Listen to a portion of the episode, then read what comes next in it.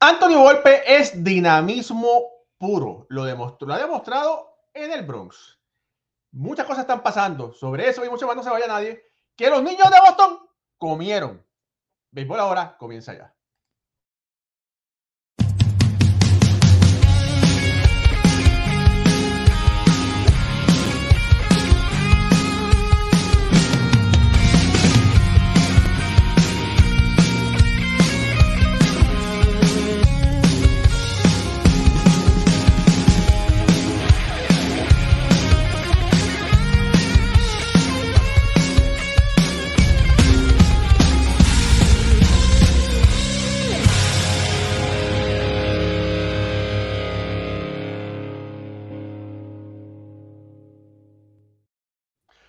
Muy buenas noches familia del, del, béisbol. Bienvenidos a otro programa más de béisbol entre amigos por aquí, por béisbol ahora. Mi nombre es Raúl y Ramos directamente desde el área triestatal. Me acompaña Moisés Fabián, Moisés Deporte también del área triestatal y Alfredo Ortiz directamente desde Puerto Rico. Y Alfredo, los niños están comiendo en Boston. Te felicito. Qué bueno, esperemos que la alegría continúe pero bueno, sobre eso vamos a hablar un poco más adelante. Moisés, Anthony Volpe está haciendo todo lo posible para que la gente piense y diga, ese muchacho es de verdad. Lo viste jugar ayer, ha hecho marcas robándose bases continuamente, algo que no había pasado desde 1901. Eh, eh, Billy McKinney, creo que es verdad, lo, hizo, la, hizo una marca con Cincinnati, McKinney. Pero bueno, es algo que son cosas que no son normales. ¿Qué me puedes decir sobre Antonio Olpe viéndolo ayer en Yankee Stadium? Saludos, eh, buenas noches.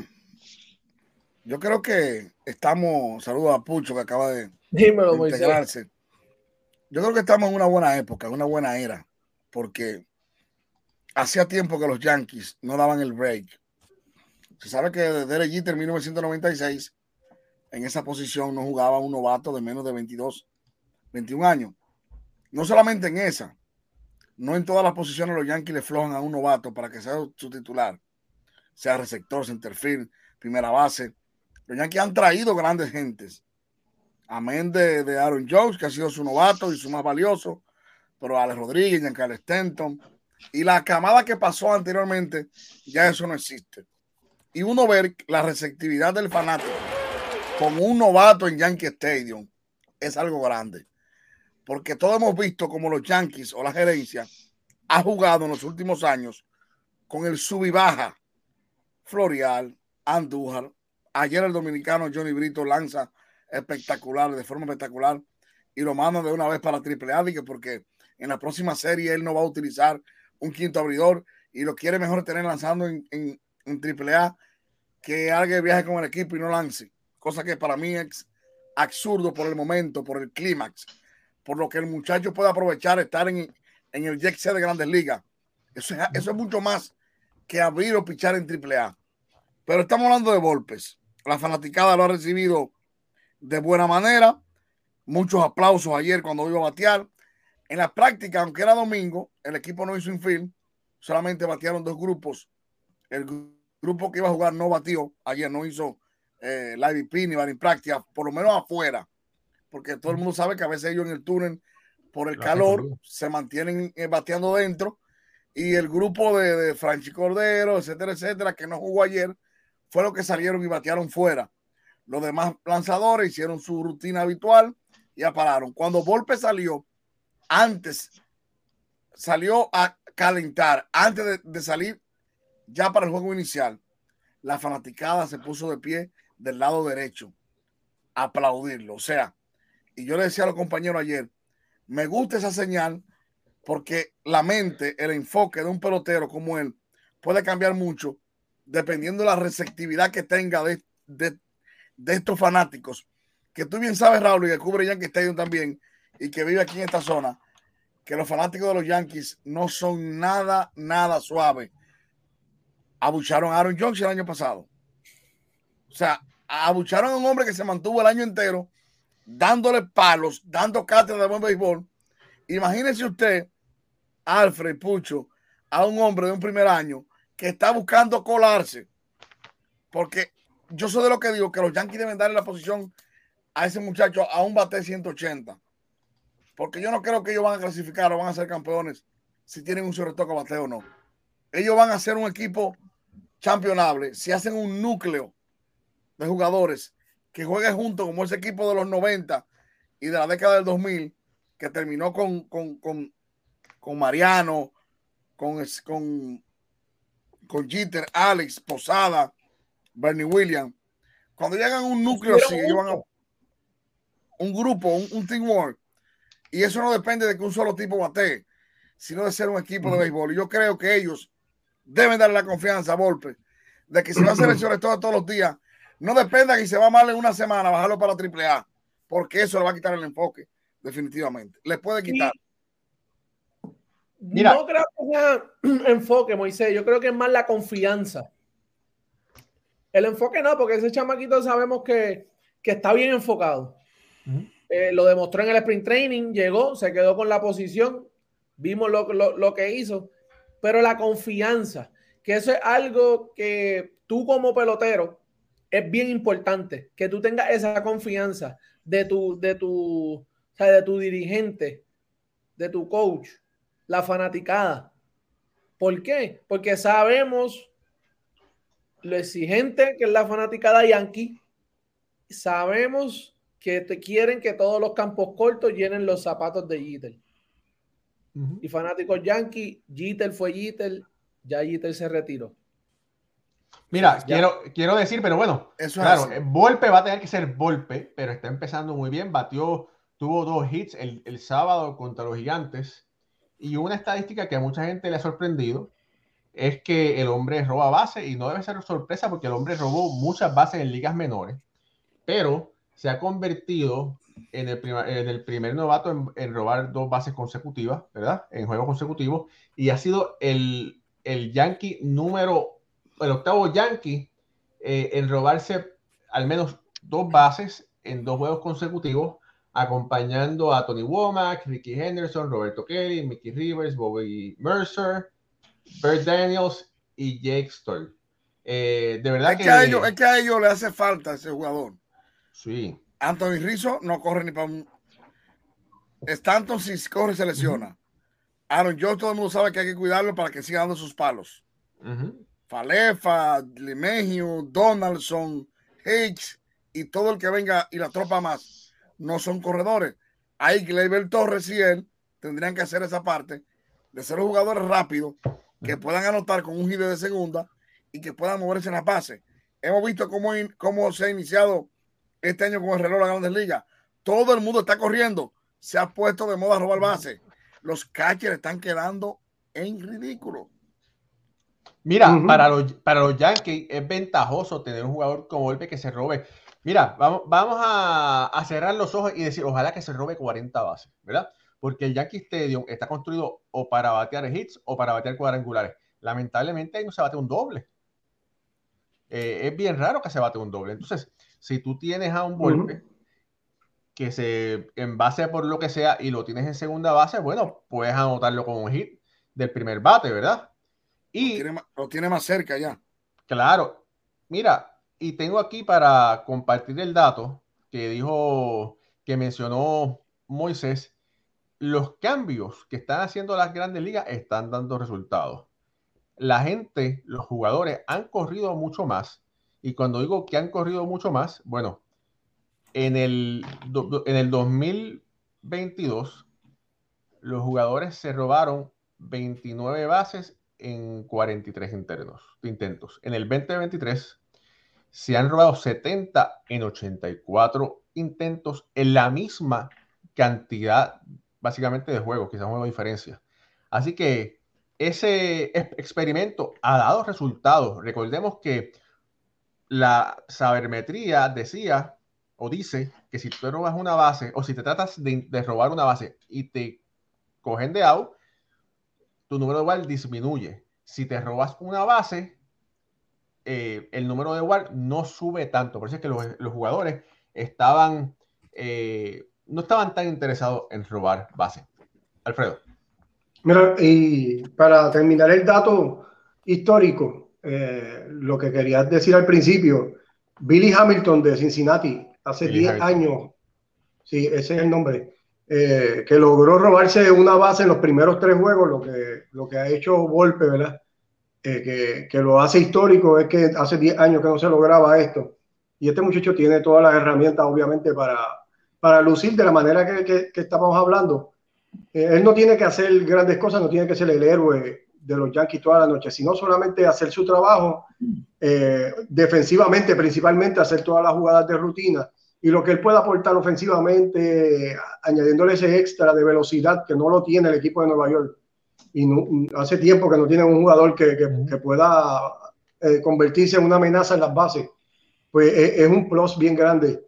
Eh, me acuerdo cuando hace dos años atrás, a final de temporada, los Yankees, por debido a lesiones y otras situaciones, tuvieron que subir varios jugadores de liga menor y el equipo cambió totalmente su, su, dinámica, se vio un equipo nuevo, bien, atlético.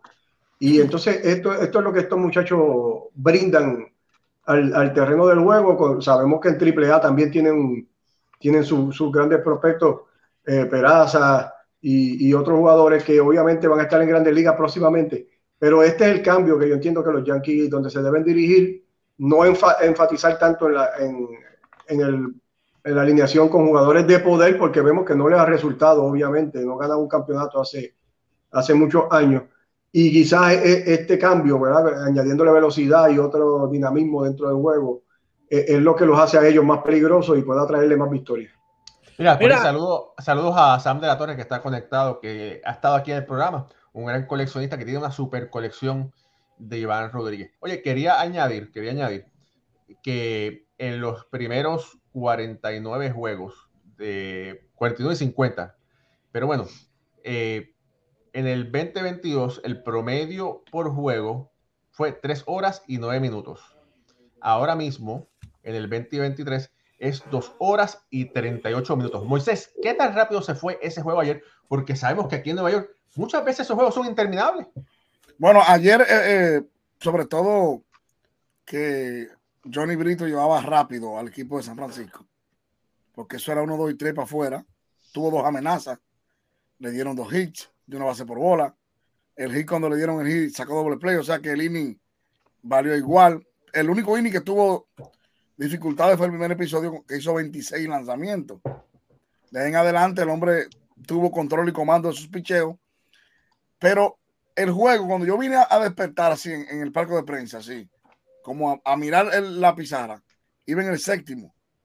Ya, y, tuve ahí el meneo de la gente porque ya la cerveza se acaban en el séptimo, que es algo de lo que yo quería enfatizar. La gente va al parque de béisbol a disfrutar, la familia va a comer, a tomar cerveza y a ver pelota. ¿Habrán pensado los expertos de MLB eh, si afectaría o no la venta de comida y de bebida de souvenirs y otras cosas en el estadio, porque la gente mientras está el juego está pasillando, va al baño, va a la tienda, va al restaurante, compra la cerveza, compra el hot dog, el hamburgues, el pollo, sube, baja. Ok, excelente, dos horas y, quince minutos, dos horas veinte, dos horas diez, pasó el juego, todo el mundo para su casa. Pero los pro eventos, todo el mundo sabe que sin cerveza no hay pelota.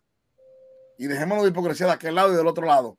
Las mayores, las mayores empresas de cerveza de este país son las número uno en patrocinio del béisbol. Sin cerveza no hay grandes ligas, para que lo sepan los que me están viendo. O sea, no vamos a mencionar marcas, ni mucho menos. Pero toda la cerveza que se vende en un play, bastante cara, por cierto. ¿Cuánto están? Como, como 16 dólares. Yo, yo no Tú sabes que nosotros no podemos. Nueva York es más caro. Nueva York es más caro. O sea, nosotros no podemos comprar, obviamente, por el trabajo que hacemos. Pero, por ejemplo, en el clásico, una cerveza que yo no compré porque tampoco podíamos, le pregunté al mismo Pucho y a los muchachos, valía 18 dólares. Una cerveza, equivalente como este tamaño, era un poco más grande, sí, como este ah, vaso. Pero una caja de una cerveza nueva vale 30, 28. Oye, está bonito ese vaso, enséñalo otra vez. Ese fue un, regalo que me hicieron del Clásico Mundial. Mi amigo Arturo Sosa, el director de Mega, que el coro que fue de Santo Domingo, eran, bueno, Pucho compartió, eh, quedaron de mandarle uno a Pucho con su nombre y todo, eh, los muchachos. Saludos, saludos a los muchachos. Sí, Arturo y el grupo que compartió mucho. Y yo decía, wow, y, y, esto, la gente cree que Raúl, Raúl me preguntó un tema, pero es el mismo. Tú me lo estás diciendo porque uno tome o no tome, no.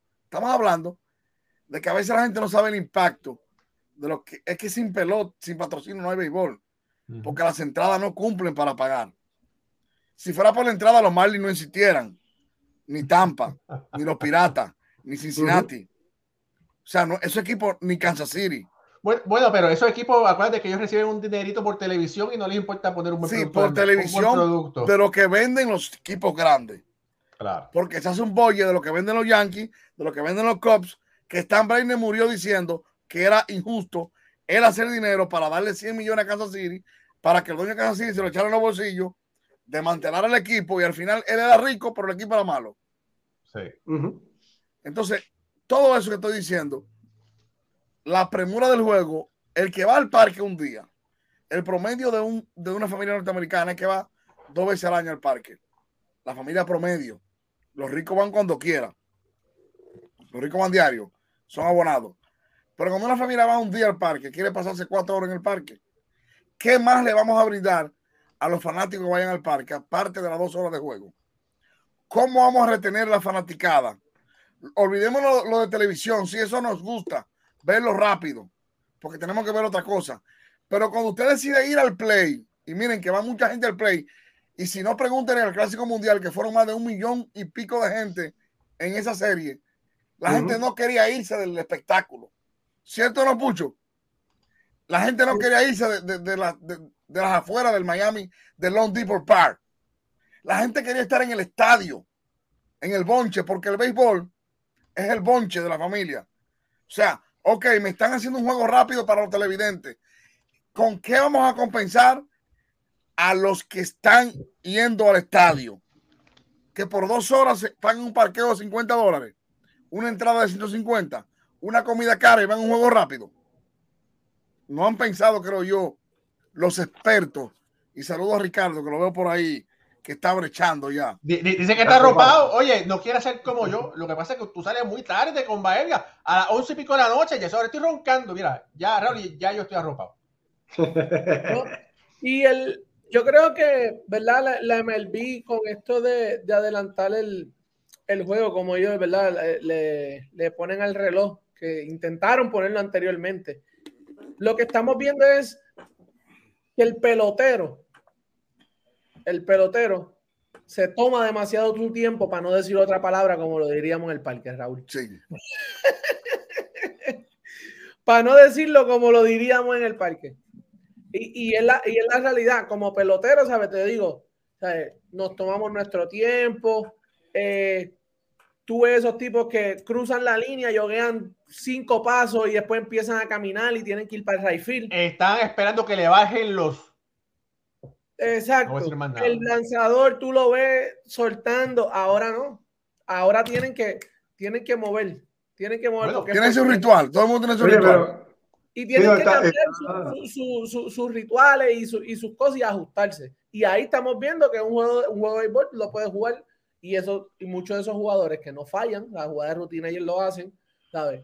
Vemos que en dos horas. Eh, está, pero los resultados están ahí, ¿verdad? Como dijo Raúl, y los juegos están más rápidos, y la acción parece que se está viendo más continua, pero todavía no estoy convencido en la parte de que tenemos turnos al bate que se deciden sin que el bateador tan siquiera haga swing, porque hay que aplicarle una regla, que está ahí la regla, hay que aplicarla, lo entiendo todo eso, ¿verdad? pero, pero no es mi culpa que el primer out haya sido. Sí, pero es que la pelota no se hizo para, para estar con un reloj, Raúl. la, la, pelota no se hizo. La pelota no se hizo para tener un reloj. La, la, la, cuestión del dinero y todo lo que hemos hablado anteriormente nos ha llevado a, a, que se hagan estos movimientos. Pero el béisbol no, no es para tener un reloj y todavía no estoy convencido de esto porque veo turnos todavía decidiéndose con, con eso. Lo, lo vimos en, en el sprint training lo, y, lo, lo, vimos el principio, este primer weekend, donde se decidieron jugadas. Yo estaba viendo uno de Boston que Rafael Devers estaba ready, solamente tenía la cabeza hacia abajo y como no estaba mirando hacia el lanzador, el árbitro le cantó el tercer strike. Y, eh, eh, no estamos, tampoco nos podemos ir para el otro lado tanto de que esto se convierta en una ridiculez eh, en el juego. Así que vamos a ver cómo esto se desarrolla. Solamente llevamos tres juegos para todos los equipos y entiendo yo que hay que todavía seguir analizando los resultados de, estas nuevas reglas para ver si son positivas de verdad. Y Alfred, yo he visto eh, eh, como también los pitchers han sido víctimas del mismo reloj. Aunque ellos tienen el, mayor del tiempo, pero el, estrés de que tienes que tirar en cierta cantidad, ¿saben? En, tanto tiempo hemos visto. ¿Cuántos cuadrangulares no, hemos visto? El, mismo, el, mismo, juego de San Francisco, cuatro en una entrada. Para, yo digo, para, qué tienes el reloj de 8 segundos del bateador si tienes uno el pitcher con 15 segundos? Entonces, el bateador tiene que estar ready a los 8 y el pitcher todavía se puede quedar 7 segundos mirándolo. En lo que, o sea, eh, hay cosas que hay que analizarlas bien y no entiendo yo que no, no están bien. Este, esto se hizo, ¿verdad? Buscando acelerar el juego, pero todavía entiendo yo que se pueden hacer algunos ajustes porque no, no todo está, no todo va a funcionar. A mí lo que, lo que sí me ha gustado, Moisés y, Raúl y muchachos, y no sé si lo han visto y la gente que, que, nos está viendo, es ahora los infiles tienen que filiar. Ahora es que vamos a ver los verdaderos guantes de oro. No sé si se han dado cuenta. Sí, sí, porque eso, eso, a mí me gustó eso. Eso de un, de un segundo base estar cogiendo en el right field allá atrás, cogiendo un rolling, sería eso. No, claro que no. Sí, a mí no me ha gustado ah, Eso, eso parecía un juego para un lado hay cosas que, que aplicable al juego, pero yo creo que va a ser un año de recordar este, porque es un año de prueba. Hemos Mira, visto el posicionamiento, Raúl. No sé si, si te has dado cuenta el posicionamiento, los hits a segunda, los hits entre primera y segunda. ¿Hace cuánto tú no veis un hit de, roletita por entre primera y segunda? Sí, sí, sí, o por el medio. Por el medio. Raúl. Pero, este, Moisés, con eso que tú estás diciendo, nadie quería ir al parque. ¿verdad? Y nosotros lo, analizamos y yo estoy seguro que, que muchos de los, de los, oyentes hacen lo mismo. Cuando le mueven, venía Big Papi, por ejemplo, y movían a todo el mundo para el rifle. Tú no vas al parque a ver a Big Papi darle un bombito detrás del Ciores o tratar de empujar la bola para el otro lado. Tú quieres verlo, darle un buen palo. Entonces, eh, decíamos, pues que cambie el swing para el otro lado. Mira, eso, eso no es lo que queremos. Nosotros queremos que el, el juego fluya normal y que él pueda hacer su swing normal y que, y que pase la bola si va a pasar de hit y si la coge, pues bien. Pero entonces ahora sí que vamos a ver entonces cómo esos, esos bateadores pueden entonces desarrollar su swing normal y, y, el juego fluir como se supone que sea.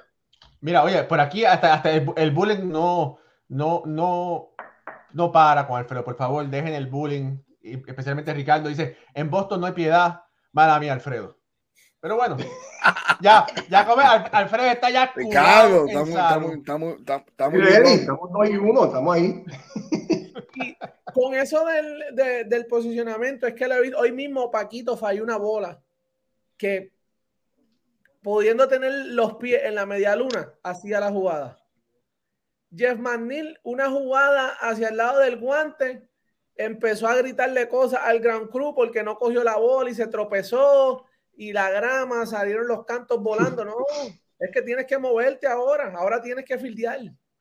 Pero fíjate, te voy a hacer una cosa. Sí y no al mismo tiempo, pero Francisco Lindor es un excelente jugador defensivo. Y bueno, hoy, hoy, hoy a cualquiera se le va, se le va una, ¿verdad? Pero Lindor ha lucido extremadamente bien en lo que va de temporada. Y él dijo, y él le dio el crédito al equipo de analítica y que lo ayudan a situarse dependiendo por dónde batea el, el, el, el hitter, el bateador, ¿verdad?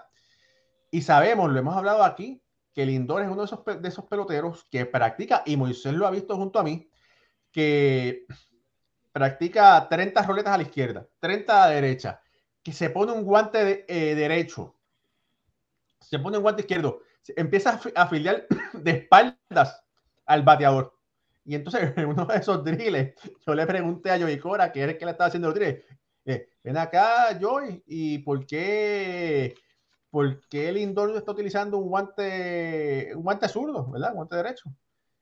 y ustedes saben cómo es Joey Cora, que Joey Cora es al vino, al pampa y al vino, vino. No, no, no, no, eso yo no te puedo hablar de eso. Eso son cosas internas. Pero por eso es que el Lindor está ready. Él practica todo lo que puede suceder en el juego. No, y lo demuestra y, y, fue que hoy, ¿verdad? Vi eso y ha pasado, ¿sabes? Diferente. Hemos visto, ¿sabes? El mismo Sander Bogers. En el weekend lo estuve, estuve viendo el juego de los padres. Bolas que a lo mejor con el shift, jugando atrás de la media luna, posicionado en el medio, son bolas que va a coger. Ahora no.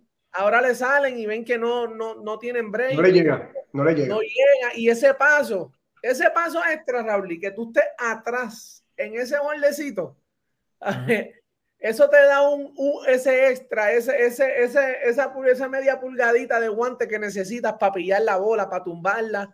Pero, pero corrige, corrígeme, corrígeme si estoy, si estoy equivocado. El fildeador, el infield, tiene, no puede estar tocando la grama, tiene que estar. No, En la tierra. Hubo una jugada ahí que porque tenía el talón puesto, ¿no la vieron? Un segundo base tenía el talón puesto en la, en, la grama. El batazo se devolvió y fue, fue, fue hit. El, el, pelotero, el, el, se, el bateador se ponchó. Se ponchó y, lo, anularon, lo, anularon. Anularon la jugada.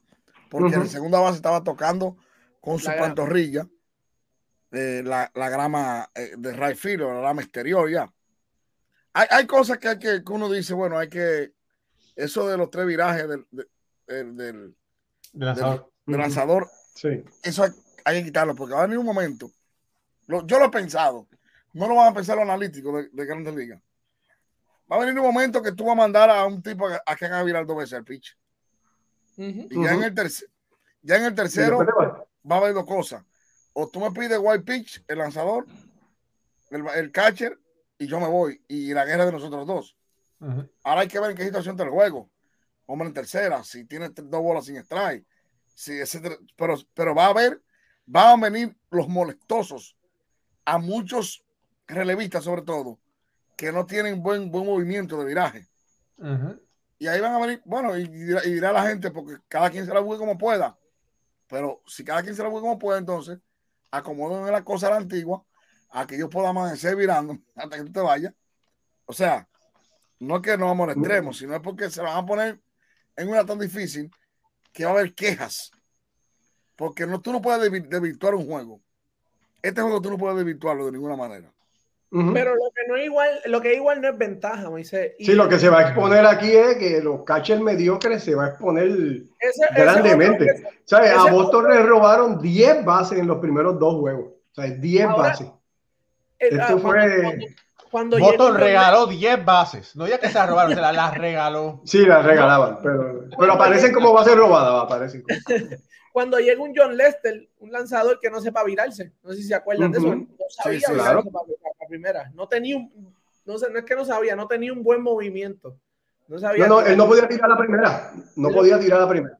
Sí, sí. Y, y, con lo de los, y con lo de los receptores, yo creo que el approach de los receptores a los lanzamientos, eso de la rodilla en el piso, eso es algo que de aquí a la temporada que viene, no creo que vamos a empezar a ver ajustes con los receptores eh, en esa, ¿verdad? En ese approach ahora mismo a los picheos, porque, ¿verdad? La zona, la zona automatizada está, está por llegar. Se ha comentado mucho, ya la están, ya la están probando. El framing no va a ser tan importante a, cuando, llegue, cuando lleguemos a ese punto. Y muchos de, de los corredores se aprovechan de eso el catcher está demasiado anclado ahí, con la rodilla en el piso. Está lo de los virajes ahora.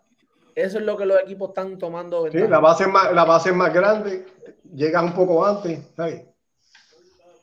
definitivamente la MLB está, ha logrado lo que querían. Querían que el juego fuera más ofensivo, fuera más rápido y más entretenido y todo está sucediendo, ¿verdad?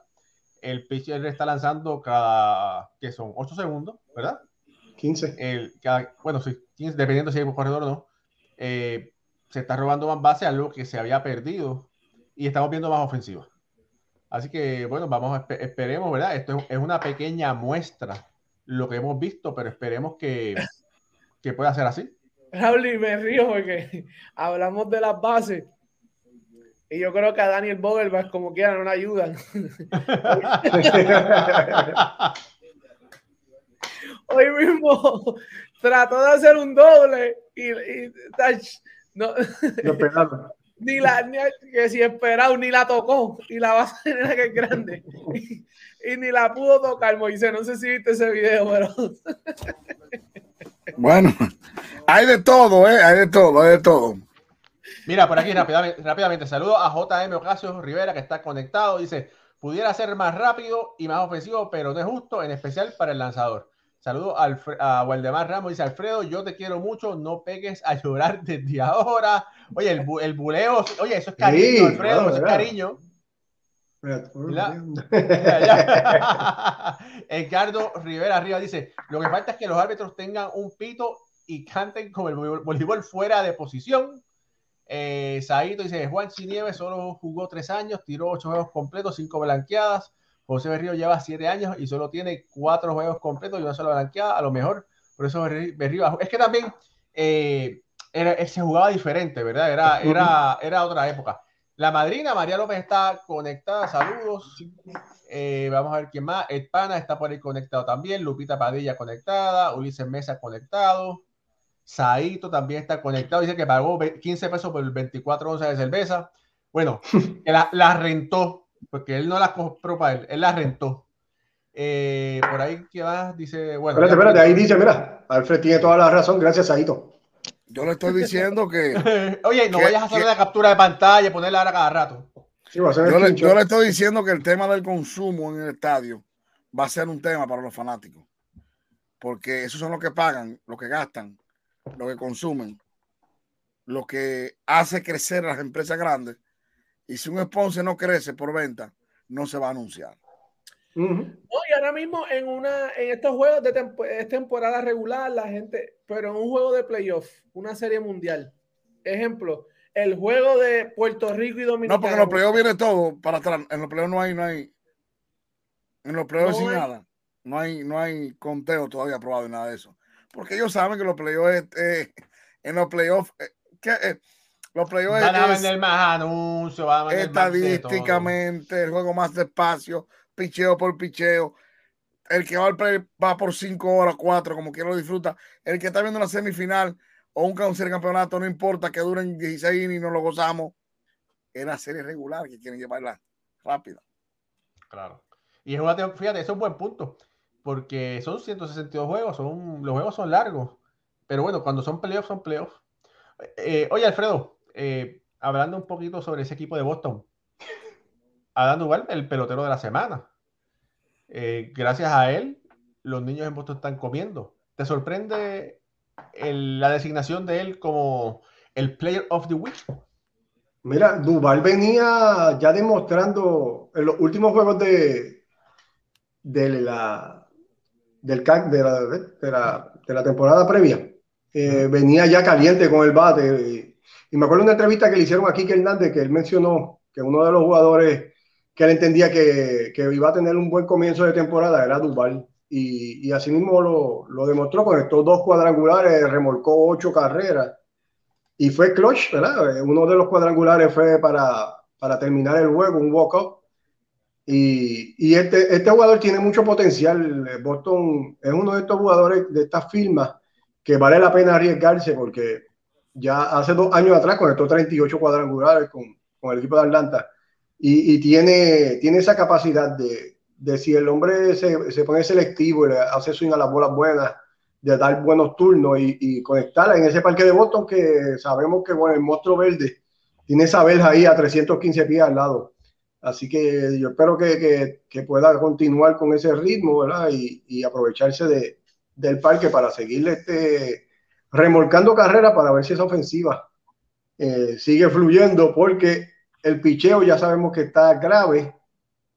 Eh, Boston estableció un récord para ellos, positivo, ¿verdad? De, anotar nueve carreras en los primeros tres juegos, pero también, también recibieron diez en el primero, ocho en el segundo y cinco en el tercero. O sea, que, que el ERA de Boston está bien sabroso. Y aunque la ofensiva se ha visto bien, el, el, elenco monticular, que era la debilidad que sabíamos desde antes que comenzara la temporada y desde el año pasado, eh, pues no se hizo los movimientos que había que hacer y ahí está sufriendo el equipo. Bueno, tú sabes que ahora con la entrada de los asiáticos a Boston, están hablando japonés, chino y eso, entonces la efectividad de Boston es 99.99. Cachichen. Cachichen. Pues, entonces, eh, pero nada, mira, eh, están en este momento, están abajo 7 a 6. Los eh, fortalecidos piratas de Pittsburgh están, están ganando. Yo creo que, no me acuerdo quién me lo dio, si me fue Ricardo o Pucho, uno de ustedes me comentó, dice que todos esos juegos de Boston, para Boston ganar, va a, tener que, va a tener que ganar ocho carreras o más. No, yo te lo dije. Ah, fue tú. sí, tienen, que hacer ocho o nueve carreras todas las noches. Y yo, entiendo que deben de hacer los ajustes y tratar de conseguir el picheo. Eh, este lo debe, deben, deben tratar de, hacer los movimientos y conseguir ese, ese, ese picheo que, tanto le, hace falta. El line-up está respondiendo los primeros tres juegos, ¿sabes? Entre Yoshida y, y, y Duval, ya tienen, eh, tienen 10 carreras anotadas en, en, tres juegos, o te quiere decir que están llegando a base. A ver, 11 carreras impulsadas entre los dos, Duval tiene 8. Eh, y Yoshida la, sacó hoy. Yoshida. Yoshida hoy dio su primer cuadrangular. Devers también la sacó. Sí. No, Devers está batiendo 400. Devers está caliente. Tienes una, tienes una buena combinación, al menos en esos dos, porque sabemos lo que iba a dar eh, Devers, sabe lo que te da Quique, espera ¿verdad? la proyección de, de, de Casas pero que estos dos peloteros importantes, que son la nueva adquisición, te estén produciendo como te están produciendo y como se están viendo, eh, yo creo que, que, la gerencia de Boston debe estar trabajando en lo más pronto posible en subir dos prospectos si tienen lanzadores, traer a quien sea. Mira, mucho, eh, ellos tienen ya esta semana que viene, empieza Gareth Whitlock, que fue el joven que eh, hace dos temporadas atrás en la regla 5, Boston se lo trajo de los Yankees que es un gran lanzador. el favor. Un regalito. Eh, eh, es uno de los mejores lanzadores que tiene Boston. Empieza, tira la semana que viene. Y, y Bello también, eh, Brian Bello, va a estar también lanzando ya pronto. Ya lo vi en el dogout. Son dos brazos bien buenos. Hoy mismo el abridor de Boston, siete carreras en cuatro entradas. es imposible tú ganar todas las noches teniendo que venir de atrás de esa manera. Es bien difícil. Y, y Boston Boston, que es una organización, Alfredo, que e, estuve, estaba hablando ahorita con, con Ricardo en la tarde, un tweet que él me envió de, los de, de, de los corridos de base y me puse a buscar. Boston es el único equipo que ha ganado campeonato mundial, ¿saben? En, los últimos 15 años, 20 años, que no ha tenido más de 100 bases robadas colectivas. ¿Por qué te quiere decir? Los equipos que confeccionan no son equipos dinámicos que van a correr, ellos tenían a Dave Robert en su momento, ¿verdad? En el 2004, pero no es un equipo que corre como tal, ¿sabes? No es una organización que tiende a, ser dinámica y, tal balanceada. Es un equipo de, los vimos, Manny Ramírez, eh, eh, Kevin Yukuli. A, palo limpio, a palo. A palo limpio y buen picheo. Fácilmente, en los últimos 20 años, 25 años, el único jugador que Boston ha tenido, que ha tenido las herramientas de esa manera, era Mookie Betts, que te hacía de todo. Eh, y ya tú sabes lo que pasó con él lo demás han sido así, jugadores de estación a estación. Y Pedroya, pues, Pedroya es un jugador eh, picántico. Sí, picante, pero, No, pero no era un robador así que pudiera robarte 20, 30 bases. Y, y no realmente, ¿verdad? Se han, convertido en un equipo unidimensional en esa manera. Mira, familia, esto es béisbol ahora. Si nos estás viendo por YouTube, suscríbete a nuestro canal. Si nos estás viendo por Facebook, danos follow a YouTube y a Facebook le gusta que tú mires este show completito, de rabo a cabo. Así que si por alguna razón tienes que ir al baño, no importa, dale pausa, lo continúas viendo. Si no puedes terminarlo ahora, lo puedes terminar mañana de camino al trabajo. También estamos por los podcasts de audio, Spotify, Apple Podcast, Google Podcast, de la misma forma. Si tú amas el béisbol y no te interesa lo que están dando en la radio, siempre nos puedes escuchar. Puedes escuchar nuestros programas que salen los lunes y los jueves a las 9 de la noche. Mira, eh, oye, Pucho, por ahí eh, dice Newton Fabián, el ah, cachetín, dice. Ese es mi primo. dice, saludos a Pucho, lo conocí en Miami, tremendo tipo, bendiciones. El Newton, saludos Newton, de la gente, personal. Mira, y el pana dice, Alfredo, hasta el mismo Raúl te está tirando. Yo, no te olvides porque cuando los medios que se embarren este año, como lo hicieron del 2022, será tu turno de reír. ¿Y que se va a reír? Que entonces Boston, los Yankees, las embarra todo. Eh, sigue pintando, pero no cambies el canal. espera, espera, espera, Raúl, que vas a recibir una llamada en tu celular de ya mismo. Mira, hablando de otras cositas. Tampa está invicto, 4 y 0. Minnesota está invicto, 4 y 0. Y Texas está invicto, 3 y 0. ¿Qué les parece esto? Una semanita. Yo lo que digo que que lo bailar nadie lo quita. O sea, eh, todo el mundo gócense sus primeras semanas. Que eh, lo que tenemos más de 20 años de béisbol sabemos que en el béisbol las variantes sí existen, pero las sorpresas no todos los años existen porque los equipos se preparan para ganar, para tener buena temporada. Lo que tenemos viendo béisbol de todo, desde, niño, sabemos que donde hay picheo, buena defensa y un poco de bateo, las cosas suceden mejor. Y lo que hay que decir a los fanáticos de otros equipos, que disfruten. El mismo Texas, que yo sé que Texas no tiene ese, ese equipo. Que invirtieron invirtieron, no tiene ese equipo de que para, para destronar a nadie, pero porque Digrón es un, es, un part-time que tiene. Ahí el pitcher más fuerte de Pérez, Martín. Lo demás yo creo que es un vaivén. Lo de Tampa, todo el mundo sabe que hemos dicho, lo dimos favorito, que Tampa es un, es un dolor de cabeza para los mercados grandes. Y ese equipo tiene un sabor latino este año, fuera de serie. Lo que Randy le está llevando a ese equipo inyectándole desde que salió del de, clásico, le sigue inyectando y lo están para sorpresa. Ya lo demás eh, se acoplarán porque también hay equipos que no han ganado. Tú me dijiste, Raúl, lo que han ganado, pero los Phillies, por ejemplo, no han visto a Linda. Saludo allá a Ángel, a mi hermano Ángel Castillo, un abrazo en Filadelfia. ¿Está agarrado, está agarrado a un par otra vez? Tremendo anfitrión. Nos la pasamos juntos casi diario allá en el clásico él todavía no está hablando de los palos, de los postes de luz, pero porque está comenzando y ese equipo de Filadelfia, cuando ya Harper está practicando, cuando ese equipo venga, cuando ese tipo venga, o sea que las cosas en lo delante tomarán su lugar. No digo que no habrá una sorpresa, puede haber una, pero no creo que sea sorpresa lo que va a pasar en esta temporada.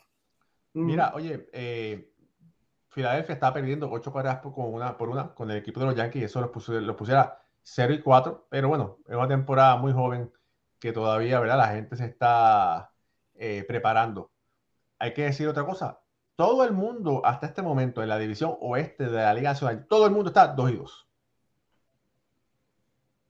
Así que quiero decir que Arizona está, está líder en el oeste de la Nacional, porque Arizona empieza con A y tiene 2 y 2.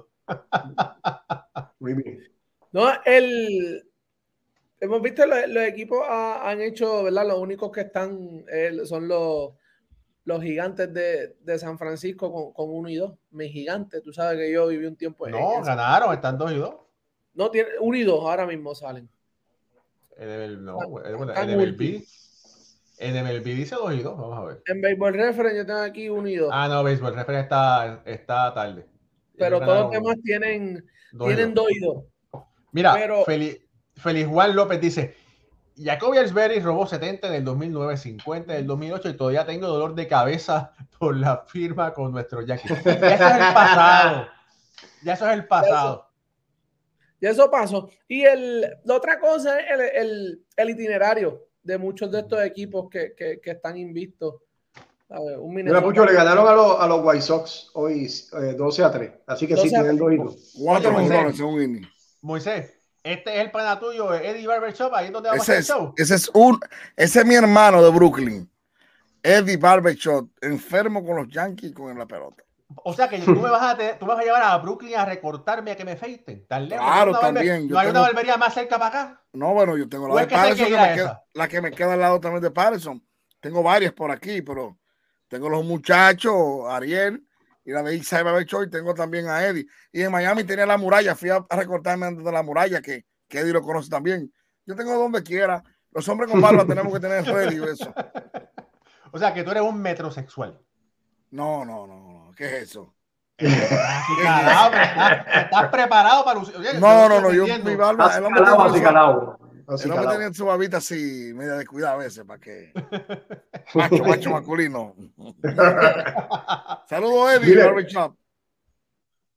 Bueno, saludos a Eddie Barbershop. Ya ustedes saben. Si, si Moisés lo recomienda es porque el tipo es bueno. Tendremos que ir a Brooklyn, ¿verdad? Para que no, nos acicale ahí a ver entonces.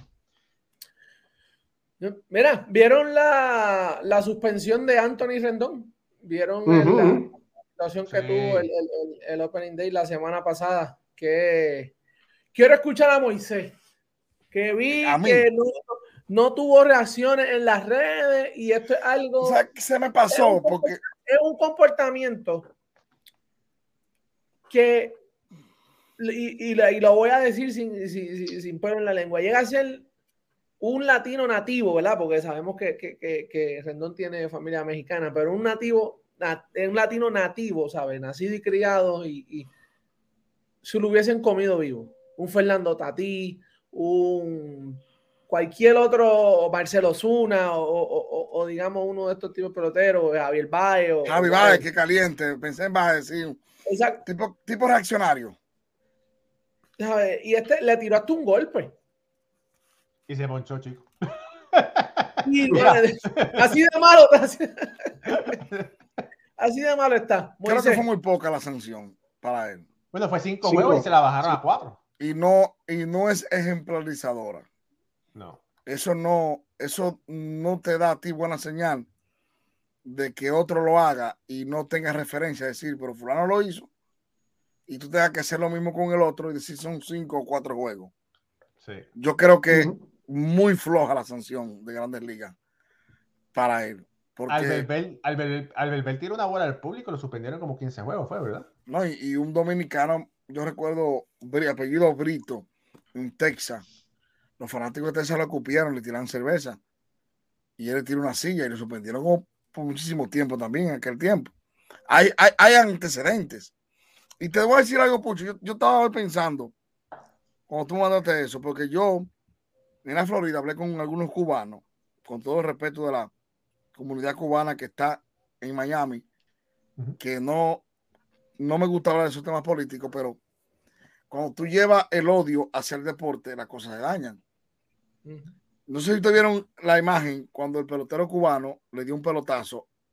Le tiró con una bola. Una bola. El pelotero tiene que estar preparado el atleta para recibir todo tipo de insultos, así como recibe elogios.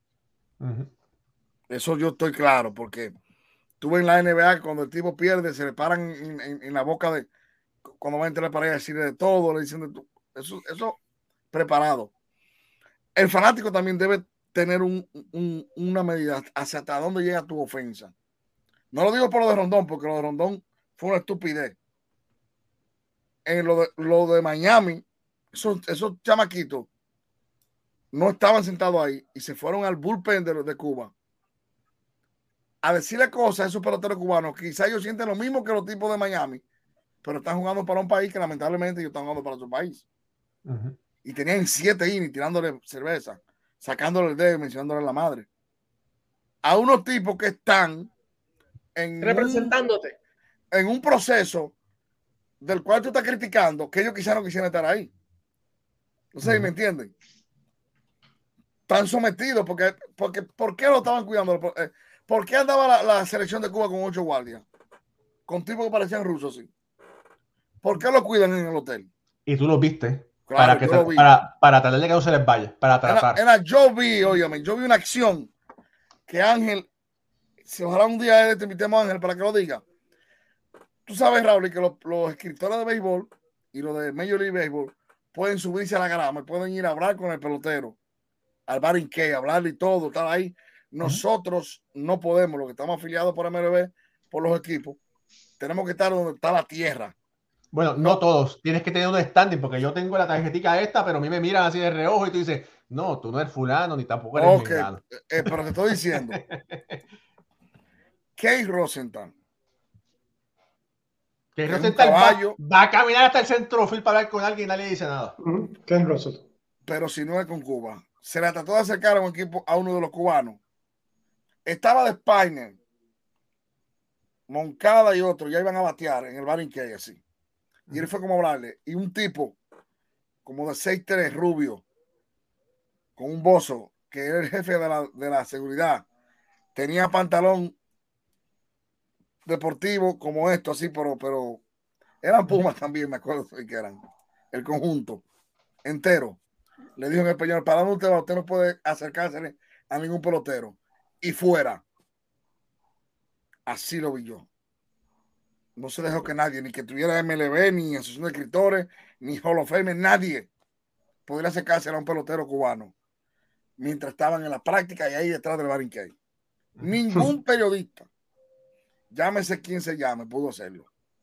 Ahora, cuando yo terminé de debatir que fueron a la línea de nosotros, yo que soy conocido amigo de, de, de lo llamo. De Spine ah, fue donde mí. Y el, y, y, el, y el seguridad le preguntó de ¿para dónde va? Pero de Spine es, es, un tipo, vamos a decir, libre, porque de Spine tiene visa americana.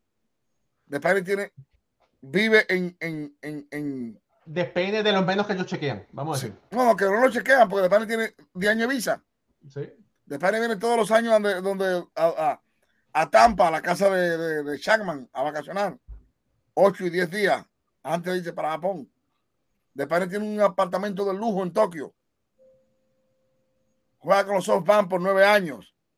Uh -huh. O sea, de España no, no, no, no, no, lo. Pero sí le preguntaron, porque puede ser que yo le diera un mandado para otro pelotero, porque el miedo de ellos es que yo le dé un mandado a un pelotero de un escado que le diga, mira, vamos a hacer esto, aquello. Uh -huh. Y el tipo le preguntó de España.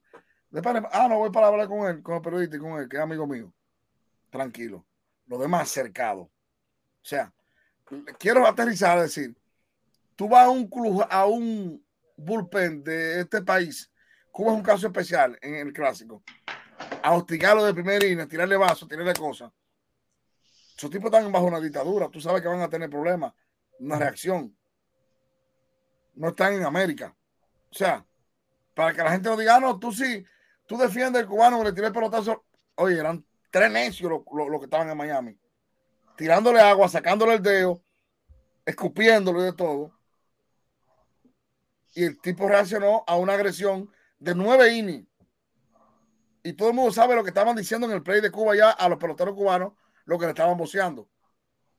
Ellos son simplemente peloteros y atletas que vinieron a jugar pelota por su país. No era con un fusil que estaban ahí. No era la guerra de la Santa Inquisición y no era, en una, no era Rusia o en Ucrania ese no era el escenario para tú mencionar a la madre de los peloteros y desearle la muerte, porque ellos, lo mismo que usted pide de democracia, en que estamos en el país, quizá la democracia más perfecta de Estados Unidos, respete lo que ellos hacen y lo que ellos están haciendo. Porque lo, que, lo que va de una cosa, y con todo el respeto de, la, de mi amada comunidad cubana en, en la Florida, ustedes no respetan lo que exigen porque ustedes quieren democracia, pero no quieren que ellos sean dem democráticamente, jueguen por el país que les dé la gana. Entonces, yo lo digo porque en el caso de Rondón es un malcriado. El tipo no lo agredió físicamente. Le está haciendo lo que hace todo el mundo cuando los tipos se van. ¡Ay, perdiste que esto! No le tiró agua, no le mencionó la madre. Rondón fue que vino y lo agarró por el cuello y le tiró.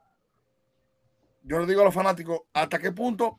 Por eso la NBA se está cuidando mucho de sentar gente ahí debajo que no tengan buena conducta. Porque antes iban fanáticos a ofender a los vaquebolistas buscando una demanda. Que vaquebolistas reaccionaron, le dieron una galleta y ya está demandado. Ahora te hacen un, un background, te chequean para venderte una boleta ahí cerca de los jugadores. Usted no puede estar al lado de LeBron James que vale mil millones de dólares de su fortuna. Y usted es un tipo que, que cuando viene a ver cogió fiado ese día para, para, para comprar esa boleta, buscando armarle un lío a ese jugador.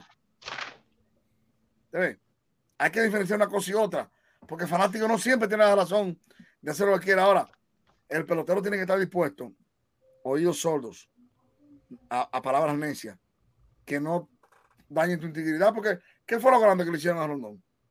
Y este León. ¿Eh? Claro. Oye, Moisés, mira, Moisés, tenemos una invitación para comer sándwich de tripleta. ¿Sabes lo que es sándwich de tripleta? Eso es un sándwich puertorriqueño que es eh, lechón, es... Eh, ya, ya, ya, empezamos, bien, ¿verdad? Sí, sí. Mira, bueno, pues mira, eh, Waldemar Ramos, mi primo, y José Adames, que están, que, que están en Pensilvania, New Jersey, Vamos a ver si nos reunimos a comer sándwich de, de, de tripeta. ¿Te, ¿Te, apuntas? ¿Te montas? Voy, voy, voy, voy, claro. Mira, y, y, y, para seguir un poquito con, con la línea de, de, lo que dice Moisés, con lo de, de los peloteros, desde el atleta como tal, tú sabes que el fanático va, va, a gritar. Nada de lo que diga, tú no puedes cogerlo personal. Y si te lo coges personal, para eso está la seguridad. Así mismo. Usted lo llama, mira, venga acá, llama de seguridad, mira, ese que está ahí está gritando esto y esto y esto, para que lo saquen. y, tiene, y tienen que cuidarse porque saben que en esta época todo el mundo lo están grabando. Claro, Aquí están grabando todo, todo se está grabando, así que los peloteros tienen que cuidarse muchísimo de, de cualquier acción que hagan. Y déjalo que vaya para un play como el de Filadelfia, que esos fanáticos son. Mira, hasta ya el mismo equipo de Boston, son lugares difíciles para jugar para los peloteros. Filadelfia, Filadelfia Boston. Deja, déjalo que vaya. Con esta acción que él hizo ahora, deja que él vaya para pa esos, esos estadios, para que tú veas, Raúl. Y en la calle, y, y si coge un tren, no lo puede coger un tren. No, y, lo, y yo, te, yo te aseguro que a veces eso de, la, de, de, de cierto, ¿sabes? De pelotero y me molesta porque lo más seguro en la calle viene un mandulete y le, le, le lo mira de arriba abajo, le dice dos o tres y no le hace nada. Sí, claro. Pero coge un fanático porque sabe que el fanático no y, y quiere y, y, y quiere ver, ver, fanático como decimos acá en Puerto Rico, la cherry. Porque así son. Mm. Porque sabe que no le van a hacer nada. Oye, Moisés, un mensaje por ahí. Ah, es un amigo nuestro ya de nuestro pueblo, la bestia, Aquila, que está de cumpleaños hoy. Saludos para nuestro Mejía Aquila. Felicidades. Cumpleaños. Fue pelotero profesional de los indios de Cleveland. Receptor, muy buen receptor. Y un bate de oro. Así que un abrazo para Anulfo Mejía Aquila, la bestia del oeste. Hermano mío, que Dios me lo bendiga. Amén. Amén. Muchas felicidades. Mira, bueno, antes de terminar, no, no, no va una semana de grandes ligas, pero se está tornando una temporada muy interesante donde vamos a ver, yo entiendo, una ofensiva que hacía mucho tiempo que no, que no la veíamos. Moisés. Aaron Josh comenzó como el hombre que terminó, ya ha llevado honrones en, en la primera serie, primero cuatro partidos, y eso es muy favorable para los Yankees. Eh, Otani lleva su morón por allá y, hizo su apertura habitual. Le va a tocar picharle a, a en, el último día de la serie. Yo creo que va a ser una campaña muy ofensiva. Muy ofensiva. Pero el picheo va a ser lo suyo igual. Porque hay pitcher que esto de reloj le conviene porque se han adelantado. El mismo Neto Cortés lo vi lanzando hoy. Tiene su maña y, tiene, y le saben a dar el tiempo al bateador. O sea, va a ser de lado y lado el que va. Claro, con esto que el Chief se anula, hay más hueco ahora para muchos bateadores que le dan duro a la bola y que antes eran dado porque el right field, el, el, y el segunda base estaban de hermanitos jugando, esperando la pelota allá, allá, allá, detrás. Pero va a ser una temporada que cada quien va a hacer lo suyo. Acuña ha comenzado a, a batear también. O sea que yo creo que va a haber de todo un poco en, en esta. Lo, eh, Deber, que le robaron unos 50 y pico, yo creo que de eso mete 40 igual, como quiera. O sea que va a ser una temporada pareja por todos lados. Pucho. Eh, yo entiendo, yo por lo que he visto, va a ser, vamos a ver más, más jugadas defensivas espectaculares. Eso es lo que yo quiero, quiero ver. y he visto, he visto, ya vimos, ¿verdad? Y el que no, los, no nos sigue en Instagram, síguenos en Instagram, que estamos poniendo, ¿sabes? La jugada, los highlights de todo lo, lo, lo que, que, acontece en la liga, mucho contenido. Este, vemos a William Adame, Darwin Swanson, el mismo Paquito Lindor, Javier Baez, haciendo, ¿sabes? Jugadas que, que vamos a ver más a menudo. Mira, por, por, por aquí.